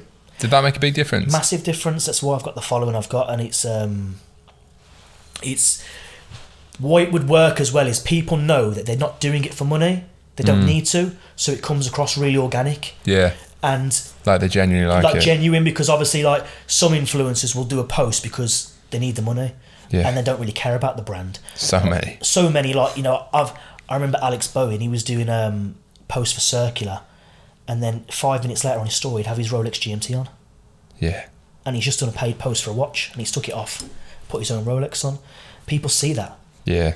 Do you know what I mean? So that's where influencing really struggled, because people could see that this person doesn't actually give a shit about the product. Sometimes they will, sometimes they won't, and that's at the end of the day, it's a paid service. You're paying them to promote the product. They've done their job, but it also helps if they like your product and they wear it. You know, I always used to try and work with influencers that I knew followed the brand already and genuinely liked the brand. One, because for my ego, it made me feel, I don't want to use an influencer that don't even follow my brand, because how can he tell other people to buy from this when he doesn't even take notice of it himself? Yeah. It's people see through that bullshit. People aren't stupid and they see through it. So the good thing with the footballers were, if they didn't want to do it, they wouldn't do it because it's free. They just do it if they like the product, and they're happy to get it for free, more than happy to post it. So we started going down the route of like paid ads, but getting it on footballers. So I've got it on like that. So many footballers. I mean, I was speaking to you before off camera. We went up to the Old Firm game, Rangers Celtic. Yeah. My models is English, but his dad's Glaswegian, and a lot of the Rangers and Celtic players used to buy the stuff. Once I started to get it on like Coutinho and Lanzini, footballers follow those footballers, obviously, so I'd get a lot of orders of footballers anyway, and I'm massively into my football, so I'd notice the name straight away. I'd know, like, that's a footballer. I'd then speak to them on Instagram and build up a rapport with them, and then stuff like that, and gift them stuff for posts, and that was another form of marketing to me, was them posting the brand and me gifting them stuff. Yeah, I'm massively into my football anyway, obviously, like, so Firmino, multiple games I've been to for him, build up a rapport. He invited me to his house to drop the stuff off. Yeah. And that's a proper delivery, that. Yeah, and then through that, he invited me in and said, do you want some food? And he's not the only player to have done that. James McLean, who was at West Brom, Wigan, me being in Birmingham. The first time I met him, he was at the Belfry, and then he'd rented a property, and he invited me into his property, and his brother was playing FIFA and that, and they made me a drink and whatever, and I sat chatting to him for ages and stuff, and because that you can tell pretty quick if someone actually likes football or if they're faking it. Well, they knew straight away that I was, genuinely interested in football. So, you can. They know that it's like when you're speaking to them through like social media, they can tell whether you actually like football, and that helps a little bit, I think. So, I've built up good relationships, gone to loads of football games, and that's been another avenue of marketing for us. That's something I need to do more of. I did a bit of influence marketing in the past. Like, Alex Bowen, a bunch of Love Island guys way back in the day. Jay Alvarez was probably the biggest one. Yeah. He's got no return. I remember you saying he got no return. I've had a couple of them. So now I'm just scared of it now because I just don't think feel like it works. I think it's easy to find out who's genuine though. If you understand social media and you see after an hour they're on 400 likes and after 2 hours they're on 25,000 likes, you know they've bought the likes. Yeah. So you, and so you can tell the engaged profiles just if you spend, if you actually genuinely love social media and your brand, you'll already have like a level of understanding of who's legit. Mm. And that will narrow it down to a certain amount of people. And then there'll always be the one con artist in there that's got like a fraud following that won't get you the results you need. Yeah. But it doesn't take long to look through their social media and their following and their comments and their likes to understand who's actually got the legit audience. And then you narrow it down to 2 or 3 people you want to work with and you should be okay based off of that. But you can get stung. I've got stung off. I'm not going to say their names on here because I don't want to mug them off or anything can say. Mm. But there's some people that have been absolutely shocking that have come back multiple times. I've stopped speaking to them and they're messaging me. The risk is paying a big one that you think is going to work. Like with JL, where it was paying like 45 grand for 3 posts. I must have brought in like 4K. And I was like crying. And it's one of those ones you can't really know if it's going to work until you've done it. And you can obviously speak to other people, but if they've got different products, it's not... And also people don't really want to let on that, oh, it performs really well, if, you know what I mean? Exactly. So, but yeah, but that's the great thing about Facebook marketing is it's, one, you can monitor the performance and you can scale. Yeah, I've always just been so heavy on Instagram, especially with the new brand. Like, although I'm thinking I'm a bit too reliant on Instagram, so I'm trying to diversify. This was my big problem because I knew everything about Instagram and I'd built brands on Instagram. I'd sold brands on Instagram, like I built pages up people, and I'd done that as a money earner as well. I used to build people's profiles for them and stuff. And when Facebook come along,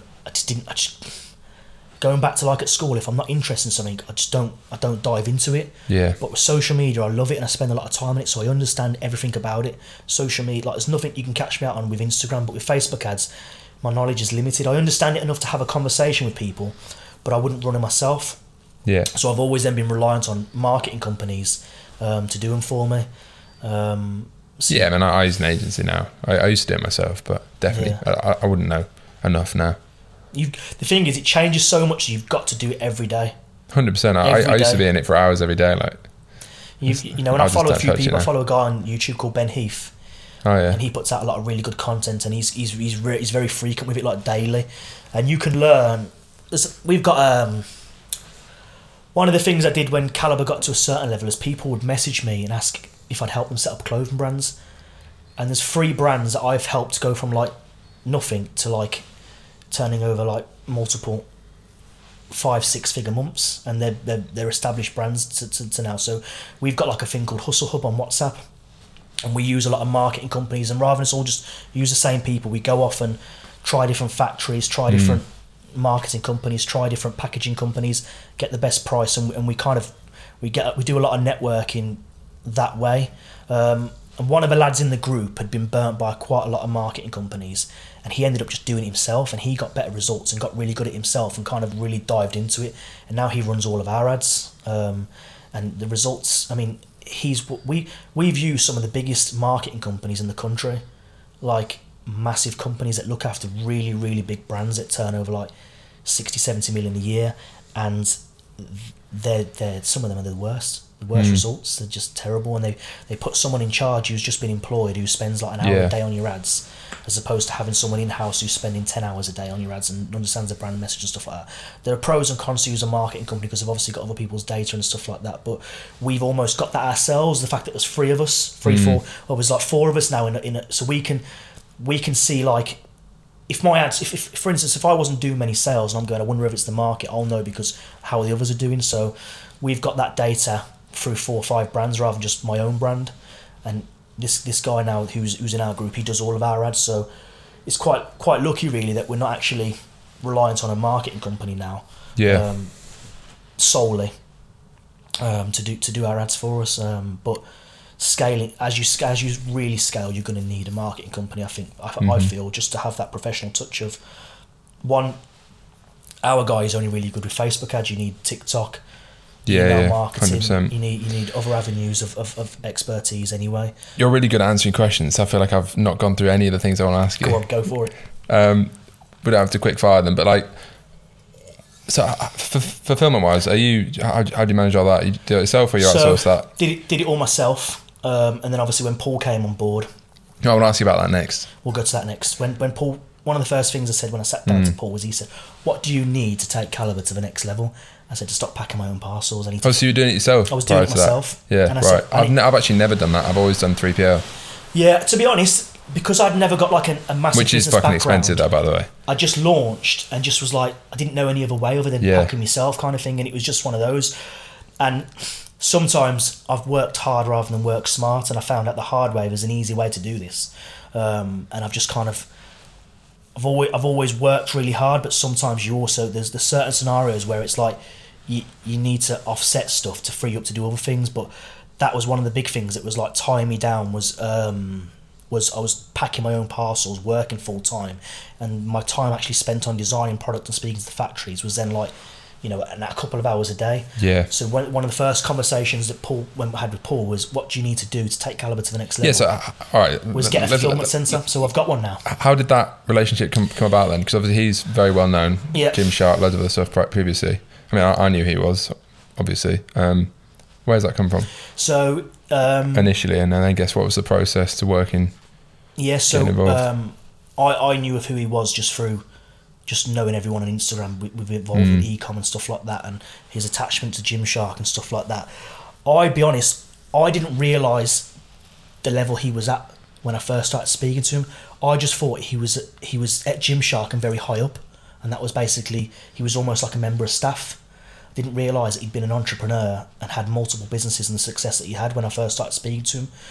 I added him on Instagram, he added me back, and we hadn't spoken, and a couple of weeks later, I noticed I had an order come from Calibre, and it was a big order, so it just stuck out straight away. And it was his name, and it was going to Gymshark headquarters. So I messaged him and just saying, listen, thanks for that order, that's a massive order, like, I really appreciate it, glad you like the stuff. He was like, yeah, mate, love the brand. And that we got speaking through that. And that's kind of how it happened. And then through speaking to him, I then kind of like, he had a link on his Instagram, and it was a link to an old podcast he'd done on YouTube, and it was him speaking to a guy about his background. So obviously he'd been involved at Birmingham at Border. He first started off in waste management, made a lot of money from that. He took over his dad's company, blew that up, sold it. He went to Birmingham Football Club. He was on the board of directors there. He'd owned All Saints. He got them out of administration. He owned All Saints. They were in administration. Everyone asks where my shirts are from. Every single episode. Every single shirt I've ever worn on this fucking podcast is All Saints. I have about 20 of them. If you go back to all the lads in marine training, everyone used to just wear All Saints all the time. It was just like a thing that, it was just like, you could tell someone that had been in the military because best for shirts in my opinion. Tight, you know those tight All Saints jumpers. Yeah. And but massive brand, and I was very aware of All Saints. So when I realised that he'd owned All Saints, I was like, fucking hell. Like, okay, he's obviously. He's not just a fucking member of staff at Gymshark. So I watched that video, and he'd basically been at Birmingham on the board of directors. He'd had waste management companies. He'd been at All Saints, got them out of administration, sold them on. And then, as in his own words, he was training at David Lloyd in Bromsgrove, met Ben, and was like a mentor. Oh, really? Yeah, so that's how they met. So he's from Birmingham. Yeah. Paul is. Obviously Ben is as well. They're from... Ben's from Bromsgrove, just outside of Birmingham. They were training at the same gym, and they would speak to Paul for advice on Gymshark, because they were still in the early stage of like 2014, but they were still turning over like 4 or 5 million a year, so they were doing really well.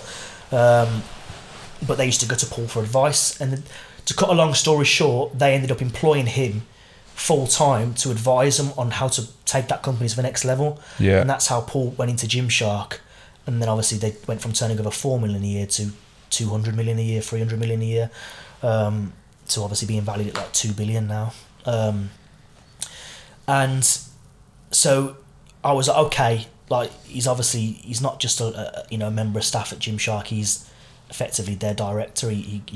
Ben's the founder, but he employed Steve and Paul to basically run the company. Yeah. So we started speaking and I just basically said to him, like, would you be up for having a conversation about investing into Calibre? And he was like, I'd love to. He said, yeah, I really like the brand. Let's have a chat. And he gave me like, and I'd met a few people in the past that had offered to invest. And I knew within like a couple of minutes that they wasn't right for the brand, things they would say. The thing that was different about Paul was I'd sat down with other multimillionaires and it was all about,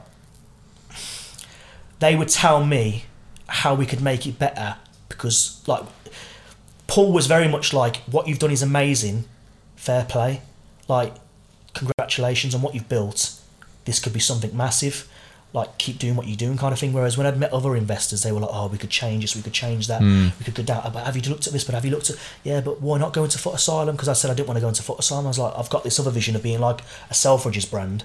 Yeah. I said, and if I go into foot asylum, I'm never going to go into Selfridges and I'll never be perceived that way. And they weren't on board with my vision, whereas he was straight away. And for someone as successful as him, he never once told me like anything I was saying was wrong. He was very humble and he listened to everything I said.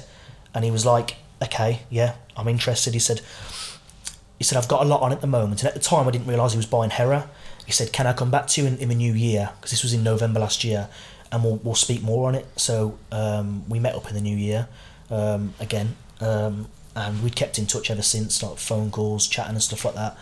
And basically, he was like, okay, I just need to speak to he wanted to speak to his daughters first, because they'd acquired Hera at this point. And I think he wanted to invest in Calibre, but he was a bit worried that the brands would clash potentially further down the line. And he also didn't want to, he said to me, I don't want to be so busy with them that I've got nothing for you. And I also don't want to also be so busy with this that I'm not helping my daughters when I need, when they need me. He said, so let me just run it by them and speak to them and make sure that let me get their opinion. He obviously valued their opinion. He said, and let me just come back to you. And he came back to me, and he was like, right, let's go for it, let's do it. And that was it. He was on board. And to be fair as well, his daughters have, they've spoke to me through social media, and we spoke about meeting up and stuff like that. And they've been there to kind of give advice and stuff like that and help out. And it's still in the very early stages. We've obviously, the deal's done. We've bought a massive amount of stock that's due to arrive any moment at our fulfillment centre.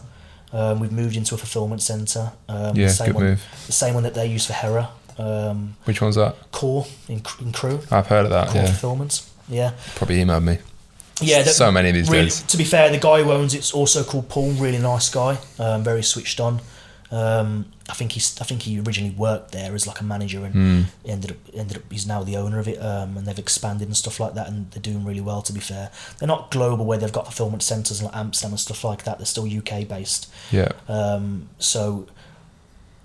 Paul, when he initially went, when we did it, he said, oh, I use this fulfillment centre because Ash White was already here with Hera, and I basically went and met them, and I liked what I seen, and they were really nice people, so I didn't really feel like the need to move out, and we just stayed there. He said, and we'll put you straight in there with them, and we'll use that one for you. And the good thing about it is as well, it's based in Crewe, which is 16 miles away from a house in Stoke-on-Trent, so I popped up there and had coffees with the owner and stuff like that, and had a look at the setup and stuff like that. And when my stuff does land, I can just fly up there, quality check whatever, just be nosy and stuff on the process and that. And but it's still in the early stages, so until that stuff, lands and everything's on the website, we won't really see the impact in terms of the scale of the brand, in terms of what it's, going to do now. Because our big problem before was we'd sell out after 2-3 weeks, and we'd never know what our proper month could be.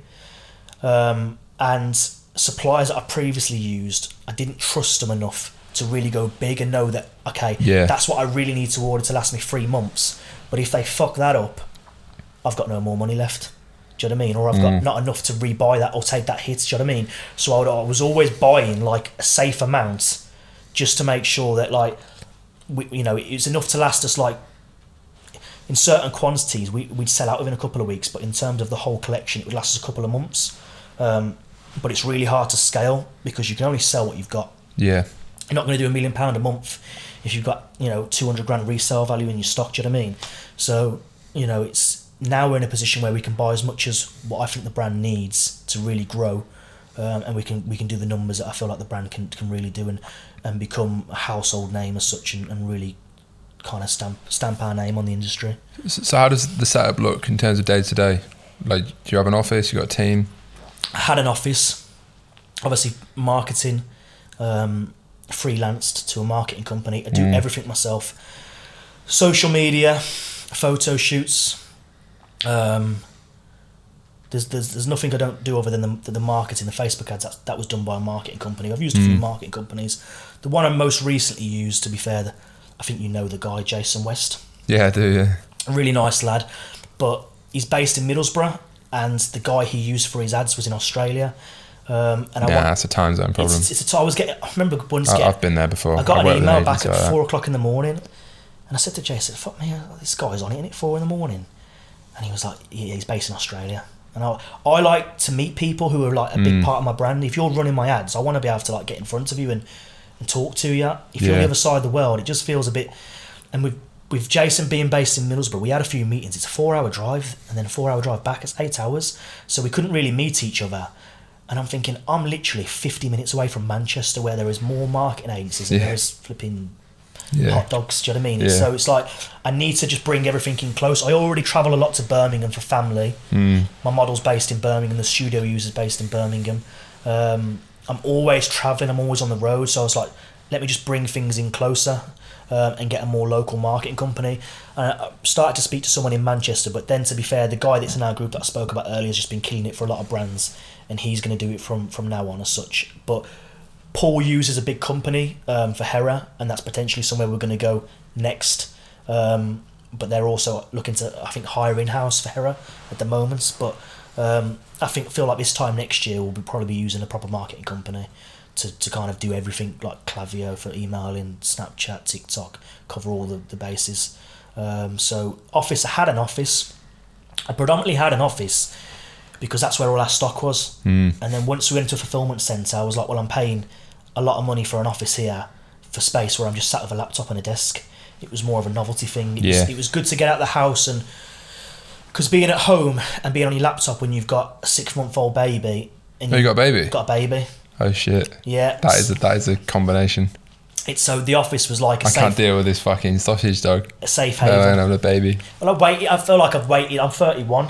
Most of my friends had kids at like 23, 24, really? 19, 18, and I've dedicated 18. I've dedicated like 10 years to. It's an interesting one, that, isn't it? Because everyone, each to their own, of course. But I think 18 is too young to have a kid. I mean, I know people that had kids at 18, because when you come from like a state school background, like I do, and a lot of people, it's just cultural differences, isn't it? Massive cultural differences. You typically follow what your parents did. A lot of people in the areas that I'm from and stuff like that, like I didn't grow up in a fancy or anything like that. I think just the natural thing to do is settle down, have kids, get a safe job. Yeah. And that's it, do you know what I mean? Whereas it was always, obviously I joined the Marines, so I was away from home straight away. Yeah. And then when I came out, I was on my arse because I wasn't planning to come out. I had to leave because of my shins, so I had no money. And I was always of the mindset, because of my upbringing, there is no way in a million years that I'm going to have a kid and not have no money. They're not going to catch the bus. They're not going to go to school with holes in their trainers. Like, when I have a child, I want to be set in life. So I'd already made up my mind from like a young age that I won't settle down or have kids or a family until I feel like I'm financially in a position where I can afford it, properly afford it. A lot of people will think affording it's having £1,000 in the bank. It's not. And I know what it's like to go to school, dress like shit and get bullied for it, and I'm not putting my kid through that. Do you know what I mean? Like, my mum put me in like girls Pocahontas trainers, right? Got to school, some kid took the mickey out of me, ended up battering him, got suspended, and then she battered me for getting suspended, and it was her reason why I was in them trainers fighting in the first place. And so it was always on the forefront of my mind growing up. That it's funny because business was never like on the horizon, but ambition was. Like I wanted to go in the Marines, and I wanted a career. I didn't want to just be a normal person, have a normal job, and I could have gone and joined a lot easier forces, but I was like, I'm going to go for the hardest one. And it was so, ambition's always been like, I've always wanted to achieve something in life. Had a chip on my shoulder where I'm like, I've had a massive chip on my shoulder, and there's years gone by where I wouldn't admit that to people, but I'm okay with that now. Like, I do feel like I've got a point to prove, and they're like, from the upbringing I've had, I was never meant to be successful, but that's only drove me on to kind of prove people wrong anyway, and it's kind of actually enhanced. I've used it as fuel, if you like.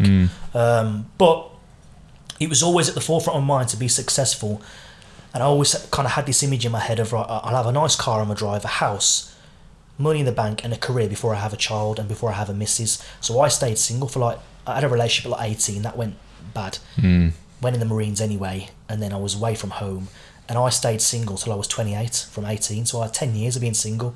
Well, I'm very single. I travelled loads, you know what I mean, and had fun and stuff like that. But people were saying to me at 26, 27, when are you going to settle down? I was like, what do you mean? At 26? Yeah, when are you going to settle down? When are you going to have kids? When are you going to get married? You know, and I was like, when I'm a millionaire. Like, that was kind of my attitude. Yeah. Like, I didn't say that out loud, but that was what I was thinking in my head. When I'm successful enough where... when my kid comes to me at 4 years of age and goes, Dad, I want to go on a snowboarding trip. He's snowboarding at four. Yeah.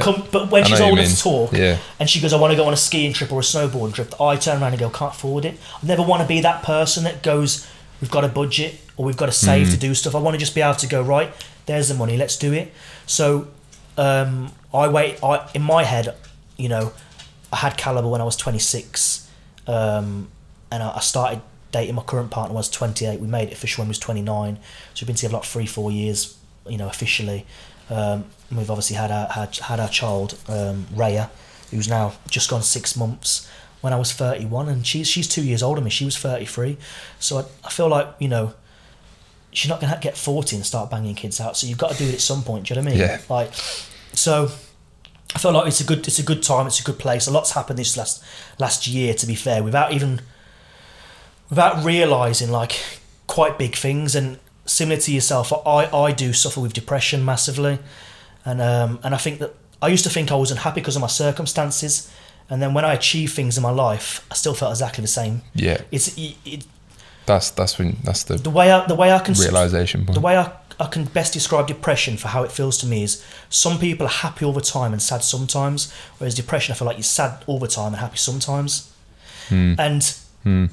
When I used to think it's circumstantial because I was skint, because I had to leave the Marines, because all my friends were driving nice cars and going to Ibiza, and I was only working weekends and didn't have much money, and I used to think this is why I feel the way I am. And then when I got my own house and Calibre was doing well, and I got into a good relationship and stuff, and obviously what Paul did was absolutely like life changing really, and it was massive to me. And to be fair, probably the happiest day of my life when he rang me and said, let's do it. Within about a week, I was like, I felt exactly the same again. It was weird, and I had this money in my bank, and I had, you know, and I've got a nice car on my drive, and I've got a nice house, and I've travelled, and I've got a beautiful daughter. I still have the moments where I just feel like, but the one thing that has been a massive difference is every morning I wake up, my daughter just laughs and giggles. She never cries. We put her to bed at 9. She doesn't wake up till 7:30, 8. And every morning she wakes up, she's instantly just smiling, laughing. She doesn't cry, so it's impossible to start your day bad. Because when I look at her, it's like everyone says, when you have children, like, it changes your life. But it's weird because everything I've done has been for myself and the chip on the shoulder. But now I'm doing it for her. It's like it's like a beast. Do you know what I mean? It's like, wow, I really can't let her down. But it's weird because I've had my own demons to battle and stuff like that. And I think a lot of it's to do with my upbringing and not having a mum or dad in my life. I met my dad when I was 22, and we've built up a good relationship now, but it's took a long time to get to that. But he's more like a friend rather than like a father figure. But I missed all those years of having like a dad on my sidelines when you score a goal or teaching you to shave and stuff like that. I never had any of that, and I never had an older brother either, so I had to be my own role model, and do you know what I mean? So it's been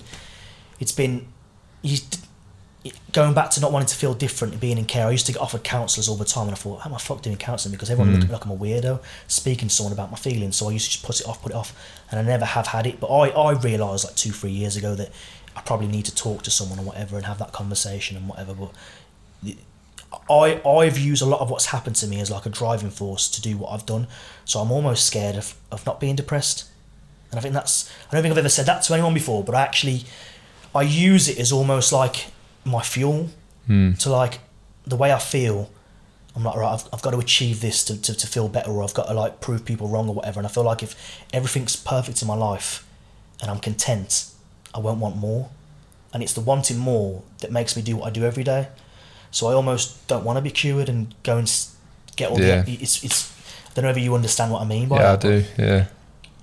I think it's my badge of honour. All of us are a bit fucking crazy that try and build things for ourselves. And, you know, you need some fucking force. Would I do what I do now if I'd have had a normal upbringing with my mum and dad? I know you have, and you've had a good upbringing. There'll be other reasons why you are the way you are, but I think to myself, if I'd have had that normal upbringing, I'd have gone on to be a plumber maybe. Or, do you know what I mean? Yeah, I feel like my parents wanted me to be a lawyer, so yeah. It wasn't. I just knew it wasn't for me. Do you know what I mean? Yeah. You know who you are, but I don't think you really have a choice. I think you think it's just.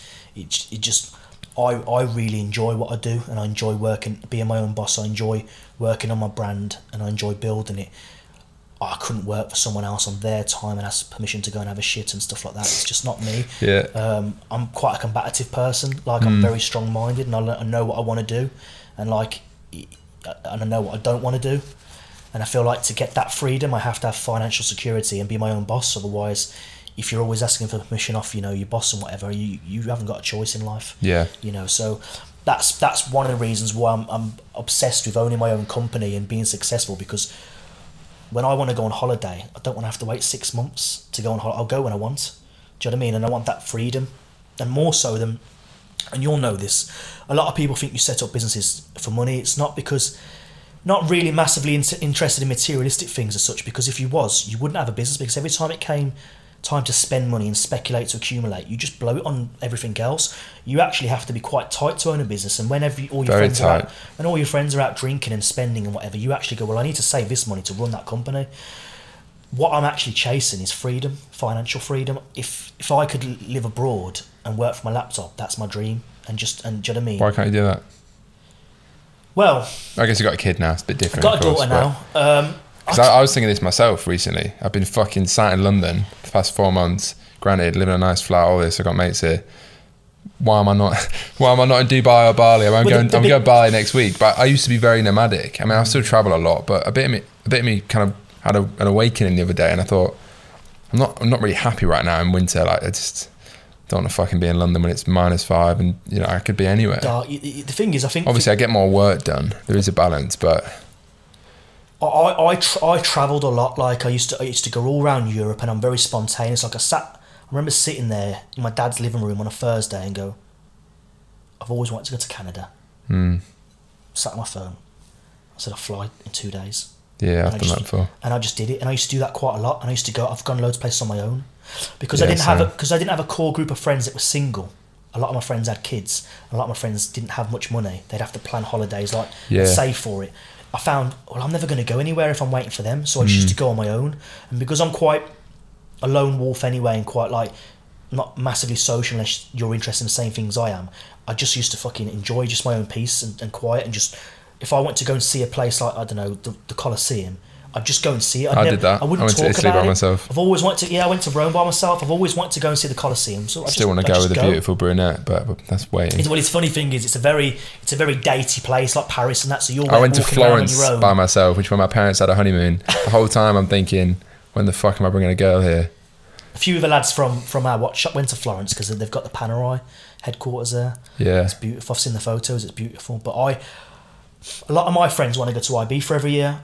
I'd rather go and stare at Niagara Falls. I'm a weirdo. Like, I'd rather go and see the pyramids. Yeah. I know you like to go to Ibiza and party. I'm definitely less of a partier than the other stuff, though. From doing the Doors for 8 years and seeing what people look like when they're drunk. Italy or some shit. It puts me off. Yeah, yeah. And if I'm going to be around drunk people, I have to get drunk, and I don't like being drunk because I like to be in control. And I've seen what happens to people who get smashed, so I haven't been drunk for like 10 years. So rather than go to Ibiza or like partying and stuff, I'd rather go sightseeing. My friends, especially when I was like 23, 24 doing that, weren't on that level. They are now. Yeah. I've been doing that for 10 years. Like, okay, Eiffel Tower, let's do it. Okay, Barcelona, let's go there. I want to go and see Messi play, Nou Camp. Do you know what I mean? Okay, Rome, Belgium, like, and you know, America. Where I've been loads of places, but I'd go because I'm like, okay, I want to go and see the Colosseum. And my mates would be like, well, it's just a brick wall. It's just a brick green. What are you looking at when you get there? Yeah, yeah. They didn't get it. Do you know what I mean? They don't understand. So I just found it was easy just to go on my own. So I used to just go to a lot of places on my own.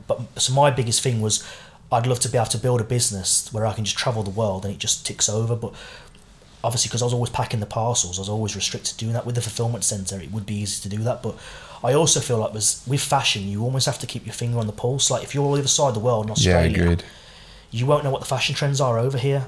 You almost need to kind of like be around the brands that you're competing against. If you're the other side of the world, it's really hard to kind of like...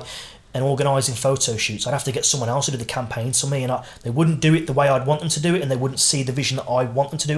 Like, I want to do this cool video where our model's driving down to like a vineyard in an old classic Mercedes, gets out, throws a drink over it, sits at a table with a woman and drinks some wine. I've got all these visions in my head that I want to create. Yeah. And I feel like it will only come exactly if I'm there orchestrating it. Mm. So if I'm the other side of the world and trying to tell someone through Skype how I want it to look, it won't look the same. And with my social media and content, I'm a bit of a control freak. Like I want complete control of how the brand looks, and I feel like I can't do that from the other side of the world. Yeah, that's interesting. Got to figure it out. Mm-hmm. So, where do you see the brand in 5 years? What's next? Obviously, it's been a disjointed 5 years so far. Yeah. But now it sounds like you've got solid foundation. Yeah. If I'd have looked back 5 years ago and said this, and you'd asked me the same thing, it wouldn't look how it looks now. So I think it's really hard to look too far ahead. But the next goal is to have a full year of stock and really see what the brand's numbers will be with stock every month. Mm. And then my ultimate goal is to scale it to a point where it's turning like 10, 20 million a year. Selfridges, Harvey Nichols, Browns, Choice, Harrods are knocking on the door for it to be stocked there. I've already had people from Selfridges buyers reach out and say they're watching the brand, they like the brand. So I know I'm on the right track. And to be in a position where I'm financially secure, we can all say what number that is to us, whether it's 5 million in the bank, 10 million in the bank, 20 million, 3 million, 2 million. It's different for everyone. I'd be happy being financially secure, being my own boss, employing my family to work for me. Do you know what I mean? Like my partner or whatever like that, and being able to do that, help my family financially, like retire my dad and stuff like that, give my brothers jobs and stuff like that. I really want to be able to do that to them. That's my goal for the next 5, 6, 7, 8, 10 years, is to build a brand to position where, one, it financially retires me and my kids, if you like, if it looks after them, it looks after my family, and I never have to worry about, you know, going back to work and stuff like that. And you know, that's the end goal. It's freedom, financial security. You're not going back to work. Don't say that. No. I know it. Yeah. No, never look back. I think because of my upbringing as well, because there's not been a lot of security in my life. That's subconsciously what I'm chasing is like. Yeah. Is the financial security of being set for life, and that's not 100 grand in the bank or 200 grand in the bank. It's not, because a nice house and a couple of cars and a couple of holidays, that's gone. Yeah. So straight away you're talking about $1 million. Well, if you're talking about $1 million, the company needs to turn over 5-6 million for that to be the profit. So you, straight away you're talking about a company that's going to turn over 5-6 million, and then you might as well say 10 million then. So that's where I'm kind of looking to get to, is 10 million turnover company, and whether that happens in 2, 3, 4 years, but that's the goal. With having someone like Paul on board, there's no reason why we won't do that, because there's nothing that he's not really involved in that isn't absolutely smashing it and flying. Everything he's ever done in his life, not everything, because not everyone's got not success stories, but pretty much everything he touches in his life turns to success. And that's not by chance, it's because he's obviously very good at what he does, and he's very experienced, and he's very hard working, and having him by my side, it just makes me feel a bit more at ease, as like having a mentor and stuff like that. So one of the big things I've done over the last year or 2 years is networked, and that's made a massive difference, because I used to keep myself to myself, and I used to always use this analogy that the brand's like a boat, and any wave of negativity will capsize it. So while it's still small, I don't want to like put myself to it, and any of my previous history or past or whatever, or anyone jealous or whatever would try and tarnish it, or fat ex-family and stuff like that. And as I've got older, I realised it doesn't really matter, but the bigger the brand's got, I've now looked at like a ship, and any wave of negativity just bounces off it as such. So one of the big things I've done over the last like year, 2 years, is just networked, been around like-minded people, and that makes a massive difference. It's a cliche, but if you hang around with 5 idiots, you'll become the 6th. If you hang around with 5 successful people, you'll become the 6th successful. Not always guaranteed like that. You've got to obviously have something about you. That's one of the things that I've done over the last year or so is networked and been around like-minded people. It takes longer than I do it quite organically. Like I don't just add someone and go, "Hi, this is me. Like, who's your supplier?" Or, "Can I come and meet you? Can we hang out?" Like I just chat to them naturally, and through that, I've probably got like 30 brand owners on my WhatsApp that I can just speak to at any given time, and phone them and stuff, and we can just chat for an hour or 2 hours. It's just happened naturally, and definitely. I actually get a really big kick out of helping people. So if I know they're struggling with like a packaging company, or they feel like they're getting ripped off, I'll just give them mine. and just doing stuff like that for people, it comes back anyway, because people were like, okay, I remember that, like, if they've got something about them. And so that's been a big thing as well that I've done over the last year, is just 2-3 years ago I never would have spoke to you.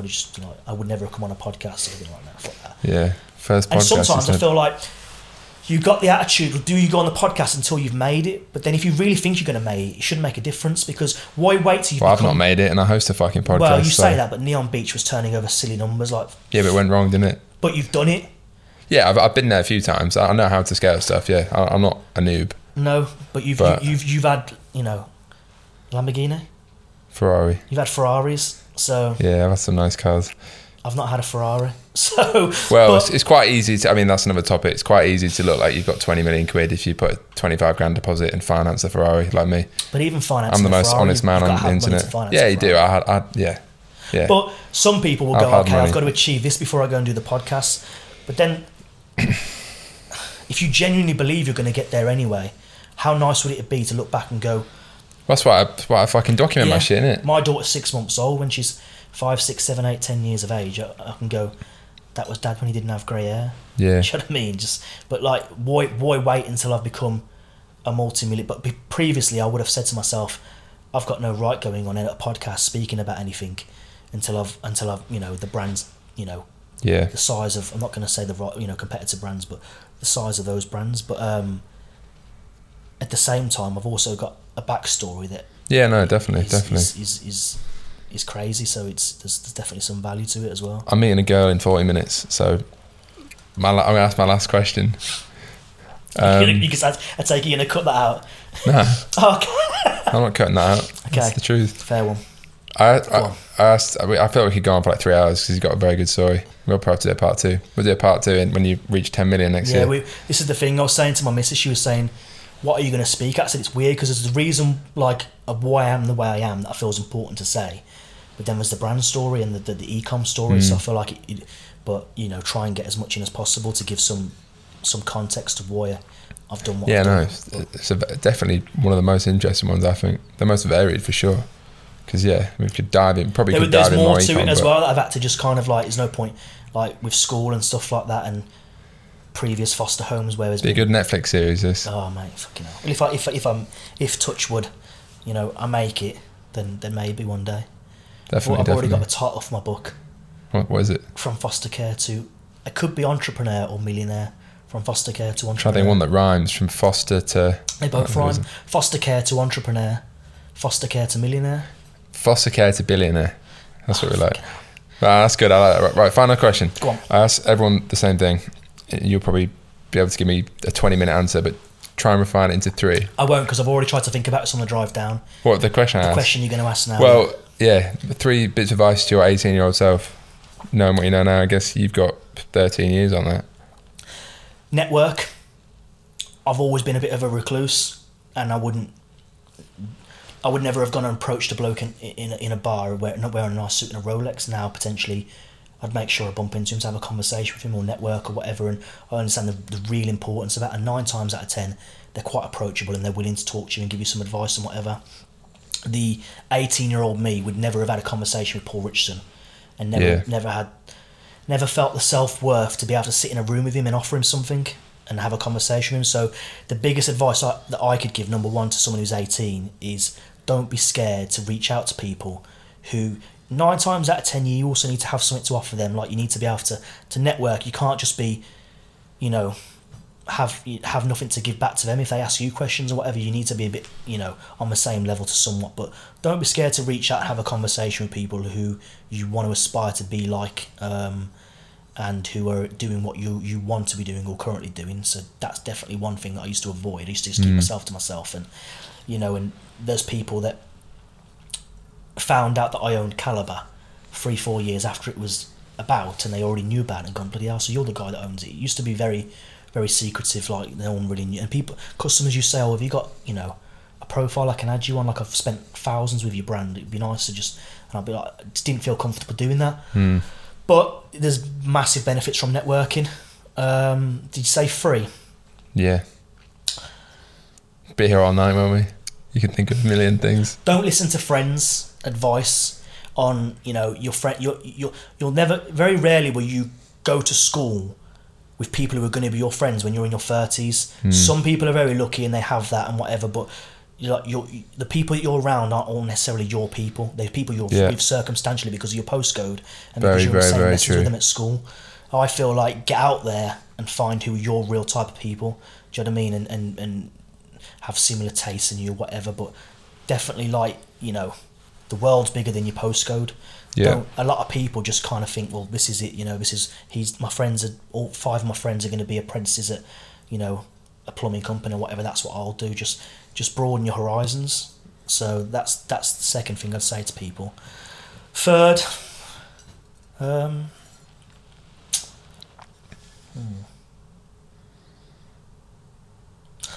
don't know, something cliche, don't be scared to fail. Everyone fails. Yeah. And I fail more than most people watching this podcast. And most people who you think haven't failed are just hiding it. Mm-hmm. Do you know what I mean? They have failed. Or, you know, and most people you think are smashing it behind closed doors, they're struggling. So don't be scared to fail. You don't have to broadcast your failures and tell everyone that you're struggling or whatever, but just I do that too much. Internet's most honest podcast. I'm impulsive, that's why I don't have Twitter or Facebook, because I used to write statuses all the time and I'd be like, I do a little bit of Instagram and stuff like that. Like, I've been going crazy over the last week saying, where's all the Messi haters now? Ronaldo better than Messi, having a laugh and stuff like that. And then I'll put it up after 5 minutes and go, what have I done that? Like, it doesn't, you know. But, you know, I'm impulsive like that, but I'm opinionated. So if I think something, I'll sometimes write about it. Yeah. But you are who you are at the end of the day. You shouldn't be ashamed of it. Definitely. If you're outspoken, then that's it. People will praise you for it once you're of a certain level, but when you're on the come up, people will go, you know, but it's always the way. So at the end of the day, you can only be who you really are, and if you try and be something you're not, and this is probably coming back to that third point, if you try and be something you're not, and you get friends that way, eventually, like, it will come out further down the line anyway. You're better off just being yourself, and if those people don't like you for that, that's the best case scenario, rather than try and be something or pretend to be something just to make friends. And I think young people portray to be something that they're not, just to fit in or just to have a friendship group. And it's better just being yourself, and if those people don't like you for who you are, you know, you'll find the people that you need to be around eventually anyway. So don't be afraid to be yourself. You don't need to portray or pretend to be someone else just to fit in a room. Definitely. Yeah. That's probably it. That's it. 3 things. Sweet. On that bombshell, it's been a great episode. You've got to shoot. Well, yeah, we could make this a classic and go 3 hours probably. Super interesting story. Yeah, it's there's good to there's get loads, to know your story better. There's loads, mate. Honestly. But yeah, I'll link obviously Jason's brand. People probably know it anyway, but I always link him. Go check it out. Go spend $5,000 with him, then you can invite him for fucking dinner like Firmino. Cheers for watching the pod. As always, subscribe. We're back on the weekly grind with the episodes properly this time. I was a hypocrite myself last year saying an episode every week for a year. I did 48 instead of 52, but slight hiatus. We're back on it now, so see you in the next episode. Cheers for watching. Subscribe. Peace.